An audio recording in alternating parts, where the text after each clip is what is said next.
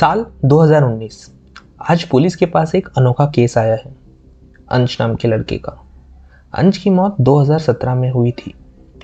वो एक नॉर्मल इंसान था, जो रिसेंटली एक कॉलेज से पास आउट हुआ था और जॉब की तलाश में बेंगलोर की तरफ़ आया था। अंश को कुछ दिन में बेंगलोर में एक अच्छी खासी जॉब भी मिल गई थी और वो अपने दोस्तों के साथ एक अपार्टमेंट में रहता था। अंश की मौत काफ़ी रहस्यमय तरीके से हुई थी। अंश रोज़मर्रा की तरह अपने ऑफ़िस का काम ख़त्म करके अपने घर की तरफ़ जा रहा था। भीड़ भाड़ वाला रास्ता और अंश हमेशा की तरह उसी रास्ते पे। लेकिन उस दिन अंश के ऊपर बिजली गिर जाती है।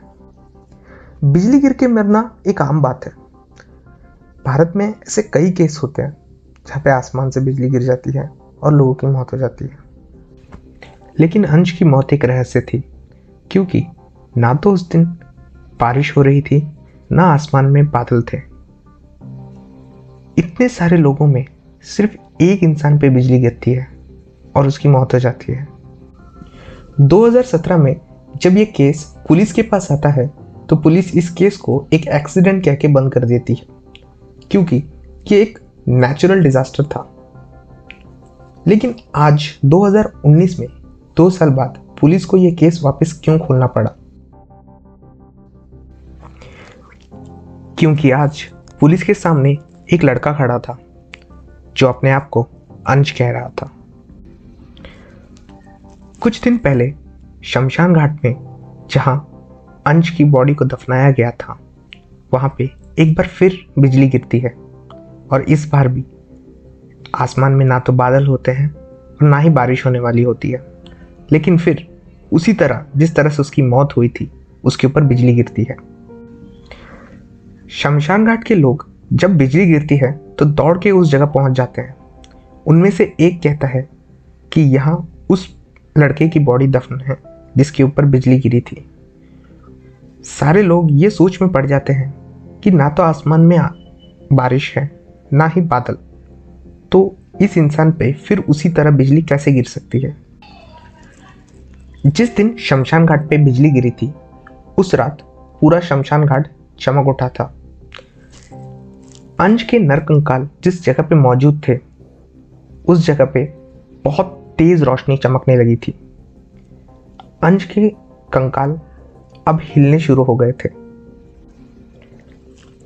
हड्डियों पे मांसपेशियाँ फिर से चढ़ने लगी थी। नसें फिर से बनने लगी थी और रक्त पूरे शरीर में बहना शुरू हो गया था। अंश के शरीर का एक बार फिर से पुनर्निर्माण हो गया था। वो रोशनी पूरी रात शमशान घाट पे चमकती रही। अगले दिन शमशान घाट में मौजूद लोग जब अपना खाना खा रहे थे, तब उन्हें बचाओ बचाओ कहने की आवाज़ें सुनाई देने लगी। शमशान घाट के लोगों को वो आवाज़ एक कब्र के आसपास सुनाई दे रही थी। उन्हें लगा कि शायद कोई किसी को यहाँ पे ज़िंदा दफना के चला गया है। वो अंश की कब्र के आसपास उस आवाज़ को सुनने की कोशिश करने लगे। कुछ देर बाद उनको पता लगा कि ये आवाज़ तो अंश के कब्र से ही आ रही है। शमशान घाट में मौजूद सभी लोग डर गए थे, क्योंकि एक बॉडी जिनको उन्होंने दो साल पहले दफनाया था, उसमें से आवाज़ें कैसे आ सकती हैं? डरते डरते वो लोग उस कब्र की खुदाई करना शुरू करते हैं। कुछ देर खुदाई करने के बाद उन्हें एक लड़का मिलता है। जिसके शरीर पे कोई कपड़े नहीं होते। और जो पूरी तरह से मिट्टी में लथपथ था, वो लोग जल्दी से उस लड़के को अपने रूम की तरफ़ लेके जाते हैं। और अंश से वो उसके बारे में पूछना शुरू करते हैं। अंश काफ़ी घबरा गया था। वो अपने आप को शमशान घाट में देखकर पूरी तरह से डर गया था। वो उन लोगों से पूछने लगा कि उसे यहाँ पे क्यों लाया गया है? शमशान घाट पर मौजूद लोग इस बात से अनजान थे कि ये वही लड़का है जिस, जिनको उन्होंने दो साल पहले दफनाया था। वो कहते हैं कि शायद तुम्हें यहाँ पे कोई ला के दफना के चला गया था और उन्होंने उसे बचाया है। वो लोग पुलिस स्टेशन में कॉल करते हैं और अंश के बारे में बताते हैं। कुछ ही देर में पुलिस भी वहाँ पे पहुँच जाती है। पुलिस अंश से सारे डिटेल्स लेती है। अंश अपने घर का पता अपने पिताजी का फ़ोन नंबर सब कुछ पुलिस को दे देता है। अब पुलिस का एक ऑफिसर अंश के दिए हुए नंबर पर कॉल करता है। दूसरी तरफ़ से अंश के पिताजी फ़ोन उठाते हैं। अंश की छोटी बहन की शादी हो रही होती है, इसीलिए अंश के पिताजी काफ़ी हड़बड़ी में रहते हैं। वो पुलिस ऑफिसर से पूछते हैं कि क्या वो उन्हें थोड़ी देर बाद कॉल कर सकता है क्या? इस पर पुलिस ऑफिसर उनसे कहता है कि उन्हें उनका बेटा मिला है। अंश के पिताजी पुलिस ऑफिसर से कहते हैं कि वो उनका बेटा नहीं है और वो अभी काफ़ी बिज़ी है। थोड़ी देर बाद कॉल करें। पुलिस ऑफिसर अभी अंश के पास जाता है और उनसे कहता है कि उनके पिताजी ने यह कहा है कि उनका कोई बेटा नहीं है। जब अंश पुलिस वालों से ये पूछता है कि क्या वो उसे उसके घर छोड़ सकते हैं तो पुलिस वाले उसे हाँ कहते हैं और उसे अपनी जीप में लेकर जाते हैं। अंश पुलिस वालों को अपने घर का पता बताता है और पुलिस वाले उसी जगह पे पहुँच जाते हैं। उस जगह पे शादी चल चल रही होती है। शादी का मंडप लगा होता है। बहुत सारे लोग रहते हैं। तभी पुलिस ऑफिसर वहाँ से उतर के उनमें से एक इंसान को पूछता है कि ये, क्या ये घर अंश का है? अंश की माँ ये सुनकर पुलिस वाले से कहती है जी हाँ ये घर अंश का ही है। लेकिन उसे मरे हुए तो दो साल हो गए हैं। पुलिस वाला कहता है, लेकिन हमारे साथ एक लड़का है जो अपने आप को अंश बता रहा है। अंश के पिताजी वहाँ आ जाते हैं और पुलिस वाले से कहते हैं, शायद कोई मज़ाक कर रहा है, क्योंकि उनके बेटे को मरे हुए तो दो साल हो गए हैं। एक मरा हुआ इंसान आखिर ज़िंदा कैसे हो सकता है? तभी अंश पुलिस की गाड़ी से उतरता है। पूरे शादी का घर एक सन्नाटे में तब्दील हो जाता है। सभी की आँखें फटी की फटी रह जाती हैं। अंश की माँ बेहोश हो जाती है।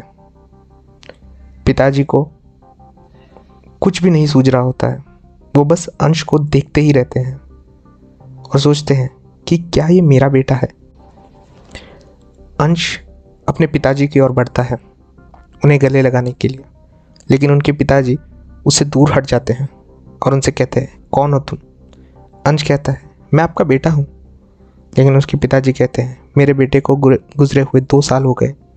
तुम मेरे बेटे नहीं हो सकते। यह सुनकर अंश पूरी तरह से डर जाता है। वो बोलता है पापा आप ये ऐसे कैसे बोल सकते हो कि मैं दो साल पहले मर गया हूँ? तभी उसके पापा अंदर जाकर एक रिपोर्ट लेकर आते हैं। ये रिपोर्ट वो पुलिस ऑफिसर को दिखा के कहते हैं, ये देखिए, ये वो केस की रिपोर्ट है। जो आपने हमें दी थी, कि अंश की मौत एक नेचुरल डिज़ास्टर की वजह से हुई थी, और हमने अपने बेटे को खुद अपने हाथों से दफनाया था। तो हमारा बेटा ज़िंदा कैसे हो सकता है? लेकिन अंश को देखकर कहीं ना कहीं उसके पापा ये भी सोच रहे थे कि ये बिल्कुल उनके बेटे की तरह दिखता है। तो क्या ये उनका बेटा ही हो सकता है? पुलिस वालों ने कहा कि उन्हें ये लड़का शमशान घाट में मिला, और शमशान घाट के लोगों ने बताया है कि ये उसी कब्र में दफन था, जिस कब्र में आपने अपने बेटे को दफनाया था। ये बात सुन के उसके पापा और भी ज़्यादा डर जाते हैं। अंश के मर के वापस आने का कारण क्या हो सकता है? कारण है उसका पिछला जन्म। क्योंकि यह कहानी शुरू होती है द्वापार युग से, जिस युग में हुआ था महाभारत। और अंश को अपनी ये शक्तियाँ उसी युग में मिली थी। लेकिन वो खुद नहीं जानता था कि वो एक भगवान है।